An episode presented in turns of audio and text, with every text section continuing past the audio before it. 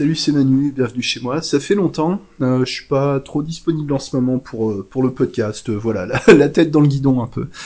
Euh, je sors d'une séance là qui était particulièrement comment dire profonde, tu vois.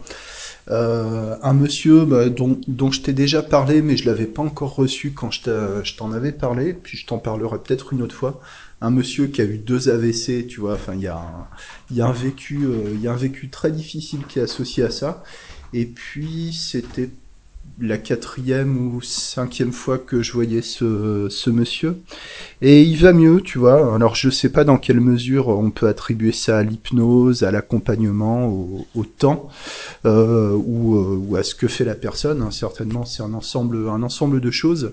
Mais il va bien. Enfin, toute proportion gardée. hein. Après, après deux AVC, bon, c'est pas, c'est pas génial si tu veux, mais euh, je le vois à chaque séance, c'est comme si c'était pas vraiment la même personne, tu sais. À, chaque fois, il est un peu plus, euh, plus droit, plus, euh, plus dynamique, il a plus le sourire, et il a recommencé à travailler depuis, euh, depuis lundi. Je le savais pas, il me l'a annoncé, euh, il me l'a annoncé tout à l'heure à mi-temps. Euh, alors dans la boîte où il travaillait avant, donc c'est un peu compliqué pour lui d'y retourner, mais euh, mais bon, ça, ça se voit qu'il est euh, qu'il est bien quoi. Ça fait plaisir, voilà. Après il y a d'autres problèmes à gérer, il est il est stressé par rapport au, au fait d'avoir repris repris un emploi, c'est euh, éprouvant hein, ce genre de, situation. Je, reviendrai dessus, mais dans des cas, euh, des cas comme ça, où il y a des séquelles neurologiques, etc., j'y vais, vais tranquille sur l'hypnose. Je fais de l'hypnose profonde, mais, euh, mais soft, quoi, basée sur la suggestion de sommeil, sur la relaxation physique, mentale, avec, euh, avec très très peu de suggestions, euh, et encore, ça reste du, du non spécifique, quoi, tu vois, euh, du style, euh, vous allez apprendre quelque chose, voilà. Le, le truc euh, qui, qui est une suggestion sans en être une, quoi. Disons que le message de la suggestion, c'est surtout de, de rassurer, quoi, voilà, de, de rassurer la personne, vous allez apprendre quelque chose, euh, voilà, tout le monde peut apprendre quelque chose, tout le monde apprend quelque chose en permanence. Euh, voilà, qu'est-ce que euh, qu'est-ce que vous pouvez retirer d'une séance d'hypnose, c'est d'apprendre quelque chose. Voilà, c'est très large, c'est très permissif. C'est accessible, hein. bon, l'hy- l'hypnose comme processus d'apprentissage, c'est un grand classique ericksonien notamment. Ça, ça fonctionne très bien. Ça permet aussi, euh, je pense, de, euh, de cadrer les attentes de la personne dans quelque chose d'accessible, de réaliste. Euh, ça permet aux praticiens et à la personne qui est accompagnée de pas se mettre trop de pression non plus par rapport au fait d'entrer en hypnose, de se relaxer, de, de laisser les choses venir, etc. Voilà, donc euh, une bonne, euh, bon, une bonne séance. hein, le, monsieur était content, il a repris rendez-vous. Bon, voilà, tout, tout se passe, euh, tout se passe bien. Mais après des séances comme ça, tu vois, vraiment basées sur sur le, rien en fait, quoi. C'est vraiment de, l'hypnose pour pour faire de l'hypnose. Il y a un bénéfice immédiat déjà. La personne, voilà, la, personne revient de sa transe dans un état relax, quoi, euh, disponible, avec l'esprit clair, le, corps détendu, ça, ça fonctionne bien, tu vois. Euh, Qu'est-ce qui fait que, que derrière la personne va changer, va se reconstruire, va, euh, par exemple, reprendre un emploi, se, se remettre en mouvement? Est-ce que c'est les effets propres de l'hypnose, c'est-à-dire le fait d'être dans une transe? Est-ce que c'est les suggestions explicites ou les suggestions euh, implicites qui viennent plutôt du, du contexte Euh, Est-ce qu'on peut parler d'effets contextuels? Euh, Certainement, les effets contextuels sont extrêmement importants en hypnose. Euh, mais est-ce que ça fait tout Euh, Est-ce qu'on obtiendrait les mêmes résultats en sacrifiant un poulet ou pour voilà ceux qui défendent les animaux en sacrifiant du tofu? J'en sais rien. Euh, bon voilà, je m'interroge. Et en fait, euh, je te parle de ça parce que je suis, euh, je suis en train de travailler sur un contenu de, de formation. Je serai à Nice euh, bientôt pour une formation masterclass en fait avec d'autres d'autres camarades hypnotiseurs. je serai à Nice le 9 avril 2022 en fait au centre de formation Institut d'Evelman de Brice-le-Maire et je vais bah, je vais former des des, des, apprenants des apprenants à l'hypnose euh, je serai pas tout seul, donc il y aura le docteur Brice Lemaire, qui est un qui est un dentiste et responsable technique d'un diplôme universitaire d'études dentaires. Il y aura euh, le docteur Nazmine Guillet ou Guillère, je sais pas comment on prononce, ou la docteur euh, la docteureux. Euh, elle est médecin généraliste, euh, auteur, conférencière et formatrice en hypnose médicale. Donc tu vois, il y a du il y a du monde sérieux, j'ai pas du tout la pression. Euh, il y aura Christophe Pank, hypnothérapeute, auteur, conférencier, formateur en hypnose elmanienne, euh, qu'on ne présente plus, mais, euh, mais que je présente quand même. Il y aura Jérémy Doyen, qui est hypnothérapeute, auteur, conférencier, formateur en hypnose directe. Et puis il y aura Manu Winter, c'est moi. Euh, je fais de l'hypnose. Voilà. C'est comme ça que je me présente maintenant. Euh, j'ai tendance en, formation euh, à rentrer vraiment dans le dans le vif du sujet parce qu'une formation ça passe très vite. En fait, on devrait pas perdre du temps à, à, trop se présenter, à trop raconter sa vie, etc. Bon, je, je sais que c'est important pour les gens de savoir à qui ils ont affaire, mais là, moi, j'aurai qu'une demi-journée, donc je vais aller vraiment, je vais vraiment rentrer dans le dur, euh, dans le dur tout de suite. Et c'est ce que je fais maintenant dans mes stages, dans mes stages d'hypnose directe en fait. Euh, c'est de passer directement à la pratique en fait. Euh, de plus en plus, à part pour euh, une formation que je suis en train de, structurer, que je proposerai peut-être euh, peut-être avant la fin de l'année. Je suis en train d'écrire dessus aussi euh, sur sur la ligne du temps et toutes les variantes que j'ai voilà que j'ai développées autour du, protocole de la ligne du temps. Voilà, il y a des choses extrêmement importantes à retirer. Donc là, forcément, il y a un peu de théorie, il y a, euh, une structure particulière. Euh, mais dans ce que je vais présenter en avril, en fait, on va vraiment parler d'hypnose. Euh, comment dire en tant que, en tant que qu'activité physique, si on veut. D'accord. le principe. moi, c'est, enfin, je suis parti, je suis parti de cette question-là, en fait. Euh, j'ai une journée, une demi-journée, deux jours pour euh, pour transmettre euh, un maximum d'informations utiles à des à des personnes euh, qui sont là pour apprendre des techniques d'hypnose, des personnes débutantes ou expérimentées. Bon après ça dépend, il y a il y a de tout hein, dans les dans les formations. Qu'est-ce que moi je peux leur transmettre euh, qui vont pas forcément trouver ailleurs et comment je peux faire pour transmettre ça dans un temps euh, dans un temps euh, extrêmement limité quoi. Euh, qu'est-ce qui qu'est-ce qui est inutile, de quoi ils ont pas besoin ou qu'est-ce qu'ils vont pouvoir trouver ailleurs facilement par eux-mêmes, mais que voilà, qu'est-ce que moi je peux apporter voilà pour, pour vraiment servir à quelque chose, pour justifier le fait de donner une formation, euh, faut que tu aies quelque chose à mettre sur la table, quoi quand t'invites les gens à manger, bon bah tu, tu sors euh, voilà, tu sors du pain, du saucisson, euh, voilà, des tomates cerises, tu leur donnes tu leur donnes à bouffer quoi. Euh, c'est ça le principe. moi j'aime bien l'idée de, je sais pas si tu connais cette expression, ça vient du, du marketing et je crois que ça venait de de Gary Albert à la base, marketeur vieille école quoi. Il parle de, de jeter de la viande en fait. Tu sais, pour répondre aux besoins des clients, il faut leur jeter de la viande. Euh, voilà, c'est une, tu vois, c'est bientôt l'heure de déjeuner. Euh, je parle quand je commence à parler de, nourriture, c'est que j'ai faim en général. Euh, voilà. Le problème, c'est que je ressens pas la faim en fait. Euh, voilà, je ressens très peu la faim, je ressens très peu la satiété. Bon, voilà, c'est un peu compliqué. donc voilà, j'essaie de trouver des indices qui me disent quand c'est l'heure de manger. Je reviens, je reviens sur mon sujet. jeter de la viande, c'est-à-dire, voilà, donner, donner des aliments qui soient, qui soient nourrissants, quoi ok? Euh, Quitte à pas pouvoir donner beaucoup d'informations, euh, parce que par manque de temps, euh, puis peut-être par manque, euh, par manque d'intérêt, quoi. Je veux dire que pourquoi donner des formations que sur des choses qu'on peut trouver dans toutes les formations ou dans des bouquins, bon, ça, ça a pas, ça pas d'intérêt. Mais alors, qu'est-ce que j'ai moi que je peux apporter aux autres, surtout quand je suis en face de, de personnes, tu vois, avec avec des diplômes, avec des trucs, des connaissances, des compétences que que j'ai pas? C'est une question que je me suis souvent euh, souvent posée. En fait, ça peut ça peut paraître bizarre. Hein. Des fois, euh, des fois, on laisse parler son son ego aussi. Euh,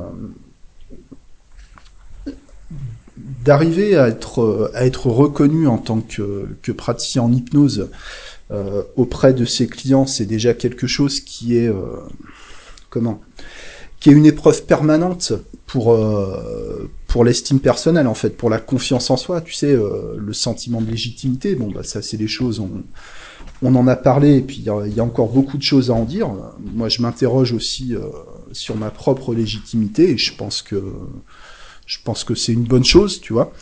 Euh, se remettre en question, c'est important, mais quelle est voilà quelle quelle place on occupe dans le monde de l'hypnose? Comment on se positionne par rapport à la pratique, par rapport aux autres professionnels, par rapport aux besoins des clients, par rapport euh, à, d'autres pratiques ou au monde du bien-être euh, en général ou de la santé suivant euh, suivant dans quel monde on dans quel monde on travaille quoi? Comment de quelle manière on existe en fait en tant que tant qu'hypnotiste? Quel est le quel est le signe qu'on existe correctement en fait? Euh, Voilà, c'est un peu ça l'idée. Alors c'est un peu euh, c'est un peu vaseux euh, dit comme ça, mais concrètement à partir de à partir de ça, comment voilà comment on fait comment on fait de l'hypnose avec ça? Et ce que je développe maintenant en stage en stage d'hypnose directe, hein, c'est des choses que j'ai déjà que j'ai déjà proposées, notamment au, au DU d'hypnose dentaire, qui, qui marche très bien. En fait, c'est c'est vraiment pour moi une réponse à un besoin qui est euh, qui est très présent et qui n'est pas vraiment euh, qui n'est pas vraiment résolu parce que au-delà de l'apprentissage euh, technique, théorique, stratégique de l'hypnose, qui est un apprentissage extrêmement extrêmement large, tu vois, on en, enfin on n'en fait pas le tour, il faudrait plusieurs vies pour en faire le tour, je sais même pas si, si ça suffirait. Qu'est-ce qui fait qu'est-ce qui fait qu'il se passe quelque chose en hypnose? Qu'est-ce qui fait que ça fonctionne en fait? Pour moi, ce qui fait que, que ça fonctionne, c'est quand il y a un...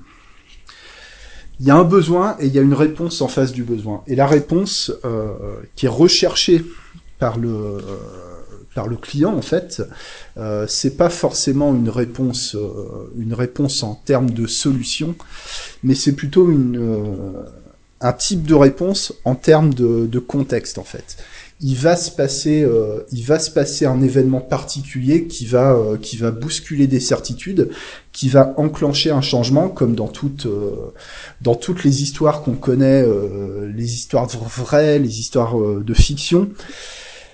À un moment, le, le héros va, va surmonter une difficulté parce qu'il y a un, un événement perturbateur parce qu'il se passe quelque chose, il y a un déclic, il y a une prise de conscience euh, suite à une à une souffrance ou un, un comment dire un, événement un événement perturbateur quoi. Il y a une perturbation et le, le héros de l'histoire va surmonter cette perturbation, on va trouver en lui euh, comment dire, une, une réponse, une, je sais pas, une énergie, une pulsion, euh, un truc comme ça, un instinct de survie, je, je sais pas. Euh, le, le, héros va vivre un changement, euh, mais le, le, changement, il va pas venir de nulle part. Le changement, il, il fait toujours suite à une, à une crise en fait, et c'est ce qui nous intéresse dans les, dans les histoires. Personne ne regarde des histoires de, de contes de fées euh, sur ce qui se passe après qu'il soit marié et eu beaucoup d'enfants, tu vois. On, le, à la limite, on, est même déçu que ça se termine bien, tellement, euh, bon, voilà, c'est pas intéressant, en fait. Euh, voilà, ils se marièrent et eurent beaucoup d'enfants bon, euh, on va dire ouais, bah c'est le c'est le quotidien quoi. Voilà, donc euh, c'était euh, c'était l'aventure, c'était le c'était le combat, c'était la lutte pour la vie, c'était le conflit, c'était c'était la galère.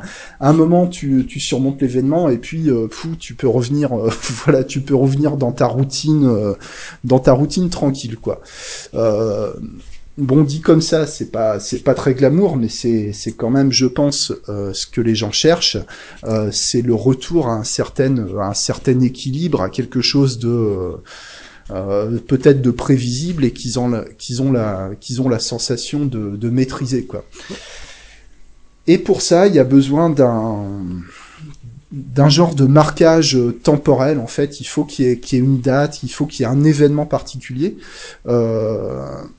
Auquel euh, auquel on peut raccrocher le, le, changement, tu vois, pour euh, pour inscrire les choses dans une espèce de, de chronologie, euh, pour euh, pour avoir une, une impression à défaut d'une d'une réalité quoi de euh, de cohérence et de et de logique quoi. moi j'ai l'impression vraiment que les gens ont, ont, énormément besoin de se rassurer au niveau au niveau de donner un sens à ce qui à ce qui se passe. Le monsieur que j'ai eu ce matin, bon bah il, il me parle de son nouvel emploi, il me dit qu'il est stressé et il me dit plusieurs fois mais je comprends pas pourquoi je suis stressé par rapport euh, par rapport à, ce travail. Euh, c'est un un boulot qui est simple, je suis capable, voilà, mais euh, mais ça me stresse quoi. Voilà. Alors bon, moi je je réponds pas à cette question là. Parce que comment je saurais pourquoi et puis des pourquoi on en trouve toujours tu vois surtout si quelqu'un te demande pourquoi je suis stressé par rapport à mon travail bah des suppositions tu peux en faire des 13 à la douzaine, tu vois. Euh, peut stresser euh, bah, par rapport à, au fait d'être en mi-temps thérapeutique, le retour dans une dans, une boîte où on a déjà travaillé où ça s'est mal passé, le regard des collègues. En plus, c'est un changement de statut parce que euh, Monsieur était responsable de production et il, il redescend au grade euh, de, de, subalterne en fait. Donc c'est euh, c'est c'est peut-être compliqué de se positionner, il y a peut-être un décalage entre, euh, je sais pas moi, un besoin de responsabilité et, euh, des tâches, euh, des tâches d'exécution. Euh, voilà, moi, en, trois secondes, j'ai plein de des pourquoi je t'en trouve plein, si tu veux quoi.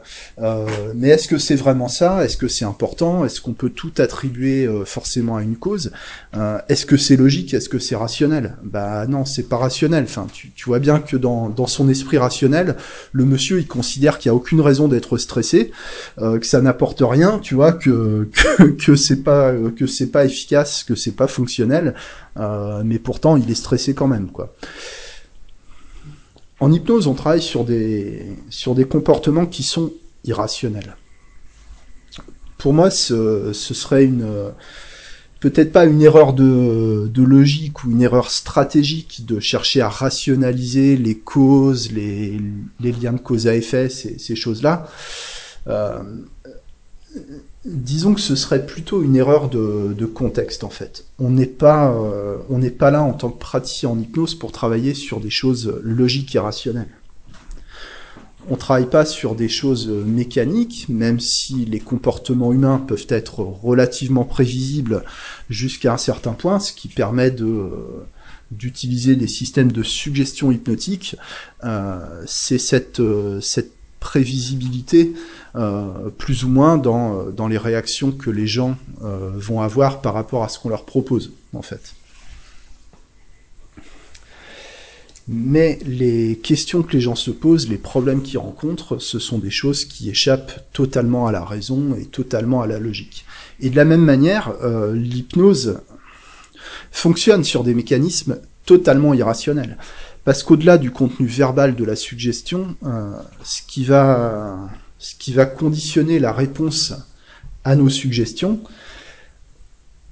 c'est la manière dont le client se positionne de manière consciente ou inconsciente, surtout inconsciente, par rapport à son praticien, C'est-à-dire que euh, la personne vient avec certaines attentes. La personne vient pour rencontrer un praticien en hypnose, la personne s'attend à vivre une expérience d'hypnose. Qu'est-ce que c'est que l'hypnose? Comment on sait qu'on est en hypnose? Comment on sait qu'une personne est en hypnose? Euh, Ce sont des questions qui, ne sont pas fermées. voilà. Il euh, n'y a, pas, encore eu de réponse euh, qui satisfasse tout le monde à ce niveau-là. Qu'est-ce que l'hypnose? Qu'est-ce qu'elle n'est pas? Bon, c'est un débat qui n'est pas, clos. Mais comment la personne euh, se représente l'hypnose, c'est ça qui nous intéresse. On peut pas tout généraliser, euh, on a besoin d'avoir une base de généralité pour, euh, au moins euh, pouvoir situer dans quelle mesure la personne rentre dans les généralités ou dans quelle mesure elle, ne, n'y entre pas. D'accord? Chaque personne qu'on rencontre en hypnose, c'est à la fois un cas général, parce qu'on va forcément rapporter à des généralisations, qu'on le veuille ou pas, et de toute façon, tous les, enfin tous les modèles qu'on utilise en hypnose ou dans les techniques associées, c'est forcément basé sur des généralisations. Après, le, la, comment, la, la démarche, c'est d'arriver à identifier dans quelle mesure la, la personne est un cas général et dans quelle mesure elle est un cas particulier. Voilà. Chaque personne, euh, c'est un cas unique mais pas euh, mais pas unique à 100%, d'accord? Bien souvent, euh, enfin, il y a beaucoup d'éléments qu'on retrouve d'une séance à l'autre euh, où c'est du déjà vu en fait. Euh, voilà, en tout cas, on a une au moins l'impression que c'est la même chose. Déjà, on fonctionne on fonctionne forcément sur des généralités quoi. Et d'une manière générale, l'hypnose, ça reste associé à une pratique un peu magique, euh, voire ésotérique, voire occulte, voire, euh, satanique, hein, suivant, euh, comment on, on, perçoit les choses.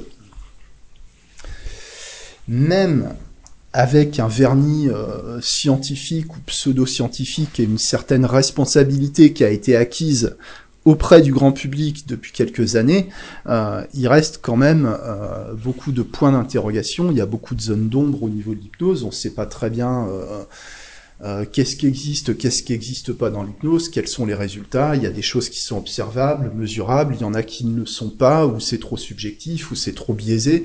Bon, il y a beaucoup de, il y a beaucoup d'inconnus. Euh, il y a aussi le spectacle. La plupart des gens dans le grand public connaissent l'hypnose par rapport à ça, parce que sinon ils n'auraient pas de raison de s'y intéresser. Tant que t'as pas de problème, en fait, euh, l'hypnose d'accompagnement, euh, enfin, tu, tu, vois, tant que t'as pas de problème dans la vie, euh, t'as pas de raison de, de t'en inquiéter. Le spectacle, c'est autre chose. Et la plupart des gens qu'on rencontre, euh, la référence, c'est euh, Mesmer, c'est ce genre, euh, c'est ce genre de choses.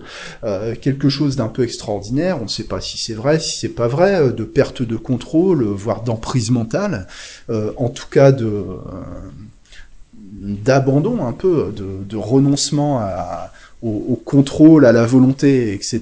C'est perçu comme ça pour la plupart des gens. Et pour moi, euh, c'est important de savoir euh, être, euh, être cohérent par rapport à cette image. Les gens ont des attentes. Moi, j'ai cherché pendant, très longtemps, pendant des années, à faire de la pédagogie, à, faire du, du pré-hypnotique, à, expliquer aux gens euh, ce qu'est l'hypnose, pourquoi c'est pas comme en spectacle, qu'on n'est pas endormi, qu'on est lucide, etc. Pour, me rendre compte euh, lentement et progressivement que ça apportait pas grand chose et que en fait je ne faisais que qu'imposer mes propres visions de l'hypnose à la personne. Alors après, est-ce que les attentes ou les représentations que la personne va avoir de l'hypnose, est-ce que c'est réaliste, est-ce que c'est euh, est-ce que c'est en adéquation avec euh, avec la manière dont, dont le praticien se, se représente sa pratique c'est euh, c'est autre chose. Mais déjà, euh, ça commence par, euh, par interroger les représentations de la personne par rapport à l'hypnose. Qu'est-ce que c'est pour vous l'hypnose? Comment ça se passe? Est-ce que c'est quelque chose que vous connaissez Est-ce que vous avez déjà fait? Etc. Et généralement, ça donne euh, énormément d'informations sur ce qu'on peut, euh, peut en attendre ou ce qu'on peut pas en attendre. Mais ce qui est important, euh, quoi qu'il en soit, c'est qu'à un moment, on a besoin de, de montrer des, des certains attributs en fait. L'hypnotiseur, il a des attributs. À une époque, euh, voilà, l'hypnotiseur, il avait forcément un pendule. Quand j'ai commencé l'hypnose, c'était euh, c'était une question que les gens me posaient euh, très souvent en fait quand, quand je parlais de mon activité, bah, notamment sur les salons du bien-être ou les choses comme ça. Euh, beaucoup de gens me demandaient ah bon mais est-ce que c'est un don, est-ce que vous avez un pendule, etc. Maintenant les gens demandent euh, demandent plus ça. Il y a encore quelques personnes qui demandent si c'est euh, si c'est un don, donc ça reste associé à du magnétisme, à des choses comme ça. Des choses, bon, ce sont des, des croyances, hein, comme on dit, mais ce sont des croyances qui peuvent être utiles à la personne. Euh, on n'a pas de raison de contredire ça. Bon, alors évidemment, si la personne te dit que qu'elle veut que tu lui fasses faire un voyage astral dans les vies antérieures euh, euh, en faisant un saut quantique, etc. Euh, je t'avoue que moi c'est pas mon langage, ça va être compliqué d'aller dans le sens de la personne. Mais globalement, les gens sont pas très loin de la réalité quand ils se représentent l'hypnose. C'est-à-dire que tu es là, tu as des problèmes, euh, tu viens chez l'hypnotiseur, il t'endort, et puis euh, il se passe quelque chose, et quand, et quand tu repars, il s'est passé un truc que t'as pas compris, dont t'as pas forcément été euh, conscient, ou peut-être même que, que tu l'as oublié parce que parce que t'as un blackout, une amnésie post-hypnotique. Euh, voilà, il, reste ce il reste ce côté-là, et je pense que même des gens qui sont euh, plus ou moins informés, qui auraient lu des, des articles sur l'hypnose médicale, etc. je pense qu'inconsciemment il y a quand même toujours cette représentation-là, plus tous les tous les clichés qui nous ont été asséné pendant, euh, comment dire, peut-être pendant pendant l'enfance, des, choses comme ça, des, représentations dans les euh, dans, dans, les histoires, dans des euh, parfois dans des dans les informations, des, choses comme ça. On a parlé par exemple des, viols sous hypnose, donc ce qui comment dire qui démontre euh, qu'il y a, y a vraiment des, des, possibilités de décrochage, quoi. voilà je pense pas que les gens retiennent seulement le, côté euh, le côté criminel, tu vois, dans, dans ces histoires-là, mais aussi euh, la, puissance euh, la puissance de, de l'hypnose en fait. Je, je pense qu'ils gardent cet aspect-là. Que ce qui leur fait peur, bah, c'est aussi peut-être parce qu'ils ont peur qu'ils sont convaincus que ça va marcher. tu vois, il y a peut-être un, un, vécu particulier qui est lié qui est lié aux appréhensions que, beaucoup de gens ont par rapport à l'hypnose, d'accord euh, Si j'ai peur de quelque chose, euh, c'est que c'est quelque chose qui fait euh, qui fait de l'effet. c'est ce qui est souvent critiqué dans beaucoup de, pratiques de médecine parallèle, de, choses comme ça. c'est de vendre des, des pratiques qui n'ont aucun effet secondaire. Et les, gens qui, généralement scientifiques ou démarches scientifiques, qui critiquent ces méthodes, c'est un de leurs arguments de dire, ah bah, s'il n'y a pas d'effet secondaire, ça veut dire qu'il n'y a pas d'effet du tout. Euh, voilà. Il y, a, tout un ensemble de, représentations, de, de, liens, de liens logiques ou pseudologiques qui sont associés à la pratique de l'hypnose. Et euh, contrairement à des discours euh, qu'on peut entendre dans certaines, euh, certaines méthodes d'hypnose, euh, je pense que le praticien est vraiment un élément central euh, de l'accompagnement.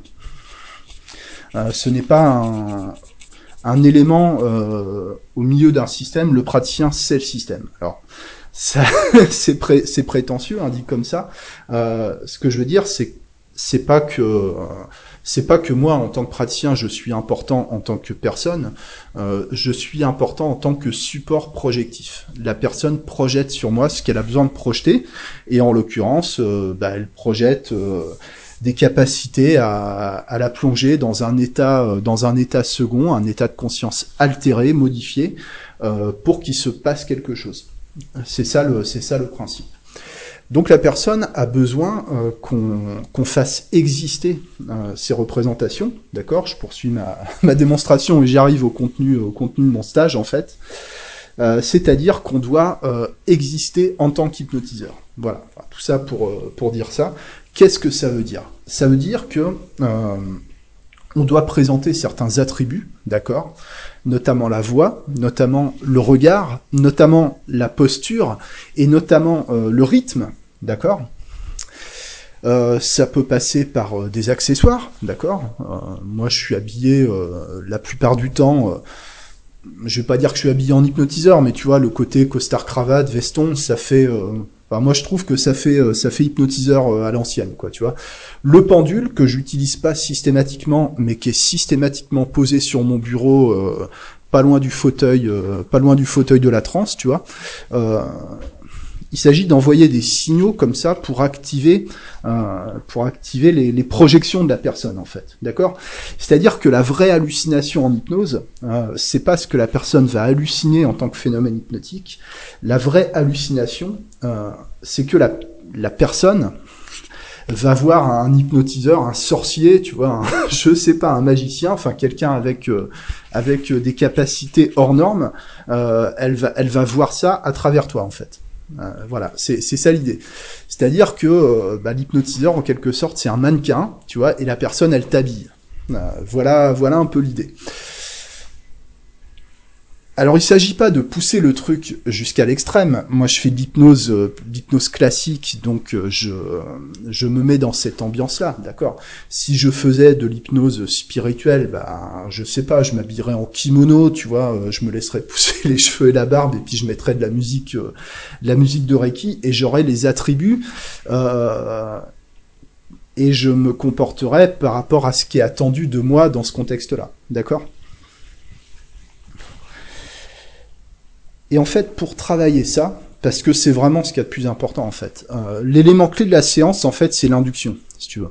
C'est le moment où euh, tu casses le rythme, tu as discuté avec la personne, tu as défini un objectif, euh, tu as développé un historique, etc. Euh, ou en cinq minutes ou en deux heures, enfin peu, peu importe. Mais à un moment, euh, pour que ce que tu fais, ça s'appelle de l'hypnose, il y a un moment où euh, la discussion normale elle s'arrête et on va passer dans l'hypnose. Moi, généralement, je marque ce temps en déplaçant ma chaise. Je dis à la personne, bon, bah, on va faire de l'hypnose, je vais venir m'asseoir à côté de vous. Et j'étais en face de la personne et je viens m'asseoir à côté, d'accord, pour, euh, pour vraiment euh, signaler qu'il se, passe, euh, se passe quelque chose, qu'il y a un changement dans le contexte. Voilà. je parle souvent d'hypnose formelle, mais l'hypnose, c'est forcément formel en fait. Euh, pour, pour moi, enfin, c'est le discours que j'ai aujourd'hui. Hein. Euh, je ne parle plus d'hypnose conversationnelle. Euh, pour moi, l'hypnose ne peut être que formelle en fait. Voilà. Euh, pourquoi? Parce que euh, pour que ce soit considéré comme de l'hypnose, comme étant de l'hypnose par la personne, et c'est ça qui nous intéresse, d'accord? La question, c'est pas si ce qu'on fait, c'est l'hypnose ou pas l'hypnose, c'est est-ce que pour ton client, ce que tu fais, c'est vraiment de l'hypnose? Euh, Parce que si la réponse est non, euh, si ça ressemble pas à de l'hypnose, euh, alors c'est pas de l'hypnose, et alors il n'y a pas de résultat à en attendre. Euh, c'est ça, voilà. dans les dans les dans les grandes lignes, c'est ça le c'est ça l'idée. Pour que ça ressemble à l'hypnose, euh, on a besoin que ce soit formalisé, ritualisé. Et peu importe le rituel, peu importe l'induction, euh, mais il faut il faut voilà que l'induction soit la plus formalisée possible. En tout cas au démarrage. Ça peut être fait de manière très simple. Hein. Je pose, les, je pose les doigts sur vos paupières et vous fermez les yeux et vous laissez les paupières devenir lourdes, faciles. Ou alors, je vous invite à regarder un point devant vous et à partir de maintenant, ce point, c'est la seule chose qui vous intéresse. Soyez bien attentifs, s'il vous plaît, et dans un moment, quand vous fermerez les yeux, vous pourrez vous laisser aller complètement, totalement, profondément. Facile, d'accord? Je peux le faire avec le pendule, voilà, je vais vous donner le pendule, vous levez le bras, vous regardez le pendule, et quand ça commence à bouger, bah simplement, vous, vous regardez ce qui se passe, vous laissez faire. Facile. Mais la, la personne a besoin de certains éléments euh, auxquels se raccrocher pour, euh, pour être vraiment sûr qu'on fait de l'hypnose, et surtout, euh, le, le, le, message implicite qui est envoyé quand on quand on a une euh, comment dire une exécution très euh, très technique au niveau de l'induction hypnotique, euh, c'est de montrer qu'on sait ce qu'on fait. Dans les, enfin, dans les effets contextuels, c'est hyper important de donner l'impression qu'on sait ce qu'on fait. Alors il s'agit pas d'être hyper protocolaire, de, de, tout faire étape par étape, euh, et c'est pas quelque chose qu'on peut simuler. C'est-à-dire que tu peux pas avoir l'air de savoir ce que tu fais si t'as aucune idée de ce que tu fais. Euh, voilà, c'est, je te je te parle pas de je te parle pas de, de jouer un rôle ou de, de faire quelque chose qui n'existe pas. Euh, je vais illustrer avec une, une, petite, une petite anecdote en fait.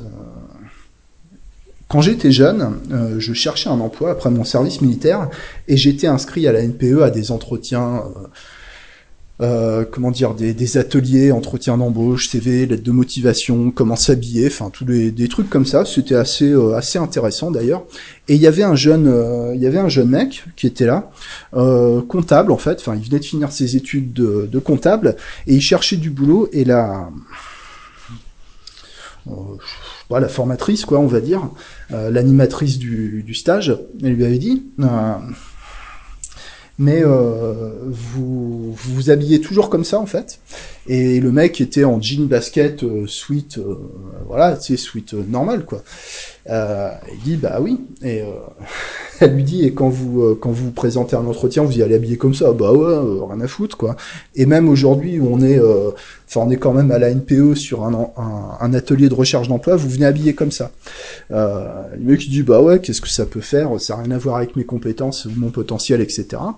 Et, et l'animatrice lui dit vous, euh, vous avez déjà rencontré des comptables euh, au moins Puis il dit bah oui, j'ai déjà rencontré des comptables. Et elle lui dit et ils s'habillent comment les comptables? Bah les comptables en général ils sont habillés en, costume. Bon bah voilà.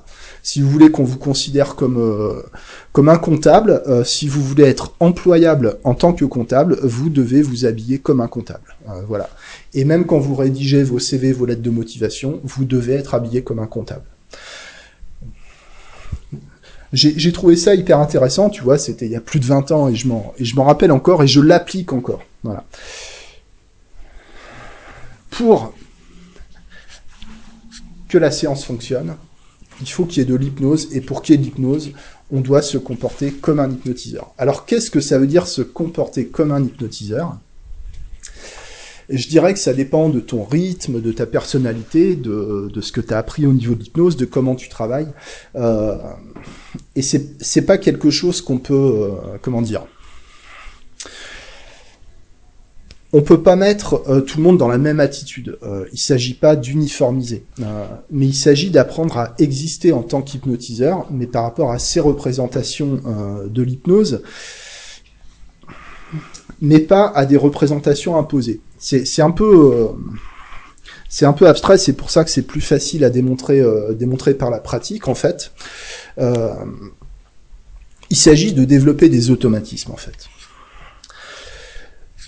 de développer des automatismes pour pouvoir euh, vraiment exprimer ton rythme du moment, ta personnalité euh, du moment, euh, pour être vraiment, euh, vraiment cohérent, vraiment être authentique ta façon de pratiquer l'hypnose, tout en répondant aux attentes de la, de la personne.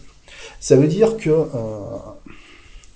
on a, on a besoin d'être extrêmement attentif à la personne en hypnose mais sans analyser, sans, sans critiquer ou quoi que ce soit euh, de, ce que, de ce que la personne nous présente, mais d'être euh, beaucoup plus concentré sur la personne que sur la technique en elle-même. Ça demande énormément de, sensibilité en fait, euh, de faire de l'hypnose. On, a besoin d'être euh, d'une certaine proximité avec la personne, une proximité euh, physique au niveau de la distance, euh, mais aussi une, proximité de, valeur, une proximité peut-être de croyance, jusqu'au point dont on est capable, et une proximité aussi émotionnelle. Sans euh, s'approprier les, émotions de la personne, sans euh, projeter ses propres émotions sur la personne, mais être capable de, de percevoir ce qui se passe. D'accord? Et pour arriver à ce niveau d'attention, on a besoin euh, d'être libre au niveau de la technique, au niveau euh, particulièrement de la technique d'induction, qui est certainement le moment de la séance qui demande le plus, euh, le plus d'énergie, le plus d'attention et le plus de et, le plus d'assurance euh, prudente, d'accord? On a besoin de développer des automatismes. C'est comme quand tu conduis, en fait, euh, si euh, si t'es occupé à te demander comment passer les vitesses, bah tu peux pas regarder les panneaux, en fait. Euh, voilà. Si tu trouves pas la pédale de frein, bah tu peux pas tu peux pas voir qu'il y a un feu rouge ou que ou que t'as quelqu'un dans ton angle mort. Et en hypnose, il y a beaucoup d'angles morts, en fait. Donc pour avoir euh, une attention euh, la plus totale possible sur la personne, on a besoin de développer des automatismes, et c'est ce que je propose maintenant dans les stages. Pour ça qu'il y a, y a zéro théorie, en fait, c'est directement la pratique. Hein. Je me présente, euh, les gens se lèvent et puis on, travaille. Déjà, on apprend à travailler debout. Ce qui, ce qui permet de donner un rythme différent et, euh, et une attitude complètement différente en fait. Euh, on ne se comporte pas de la même façon quand on est debout ou quand on est assis. Euh, c'est d'apprendre aussi aux, aux, stagiaires à ne pas chuchoter, tu vois, à ne pas faire de l'hypnose en mode chupidou, euh, machin comme ça, mais au contraire à libérer la voix. Donc, euh, moi en fait, je les, je les fais surjouer. Euh, c'est beaucoup plus difficile que ça en a l'air en fait. Hein. Je, moi j'observe que les gens sont vraiment conditionnés à l'hypnose, euh, euh, tu vois, à chuchoter là comme une petite souris.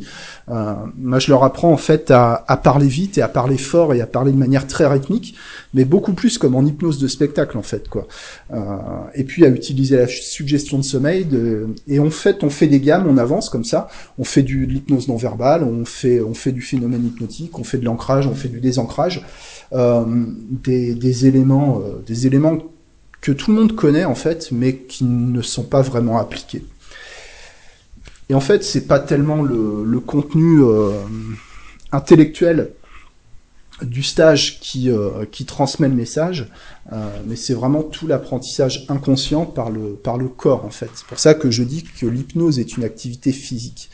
Et l'état les, les, expériences, les trans et puis le, les trans, euh, la trans côté praticien qui est vécu pendant ces, euh, ces exercices, c'est ce qui, euh, c'est ce qui développe les automatismes en fait. En fait, on place des ancrages, on met de l'émotion, on apprend à surjouer, pas pour surjouer dans le cabinet. là vraiment, on fait des gammes, mais pour apprendre à parler plus haut, plus fort, plus vite, à, à être plus expressif dans ses intonations.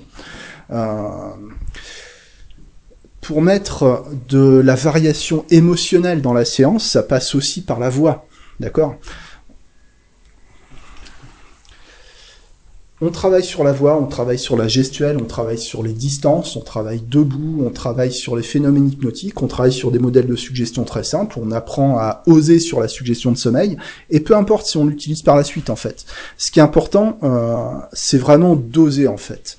D'oser euh, et de se confronter à l'erreur. Donc il y a, des moments où, où je, leur, euh, où je leur fais faire des choses euh, qui semblent aberrantes parce que c'est évident que ça peut pas marcher, même pour les pour les stagiaires c'est évident, mais je leur demande de le faire quand même pour euh, pour leur apprendre à s'immuniser contre l'échec en fait, s'immuniser contre la suggestion qui marche pas. Euh, ça c'est un c'est un énorme problème dans la pratique de l'hypnose. Euh, de, de, ce que j'observe, hein, euh, c'est de, de ne pas oser faire des suggestions qui ne vont pas qui ne vont pas fonctionner. C'est de ne pas prendre de risques en fait c'est super important de, de, savoir, euh, de savoir se bousculer à ce niveau-là. Euh, alors risque limité, risque contrôlé, hein, toujours, euh, toujours une certaine prudence, mais le risque il est pas tant dans le contenu de la suggestion que dans le, que dans le fait d'affirmer les choses. D'accord Et en fait, euh, ça demande énormément d'énergie d'arriver à affirmer quelque chose, euh, mais c'est de là que vient la force de suggestion des persuasions. Euh, c'est le non-verbal, hein, de toute façon. Moi, je ne sais pas pourquoi on se prend tellement la tête euh, sur les suggestions verbales, euh, tout en s'entendant répéter dans toutes les formations d'hypnose et de PNL que ce qui est important, c'est le, le non-verbal. Euh, voilà. Mais pour moi, ce qui est... voilà ce qui est vraiment fondamental en hypnose, c'est le non-verbal. L'hypnose, c'est le non-verbal. L'hypnose, c'est une activité physique. Donc, le, le, stage que je fais maintenant en hypnose directe, c'est vraiment un stage de préparation physique. Bon, voilà, je t'en, je t'en dirai plus euh, prochainement. J'ai pas mal de choses, de choses en même temps euh, ces temps-ci, donc euh, j'ai tendance à, à me à, à, surchauffer assez rapidement. C'est pour ça que, que de faire un podcast, moi, ça m'aide à, ça m'aide à y voir plus clair. et j'espère que toi aussi, ça t'aide à voir clair dans peut-être par rapport à des questions que tu te poses ou peut-être des questions que tu te posais pas. J'en sais rien. Euh, je te remercie pour ton écoute, je te remercie pour ton attention, je te souhaite une excellente journée et à très bientôt. Ciao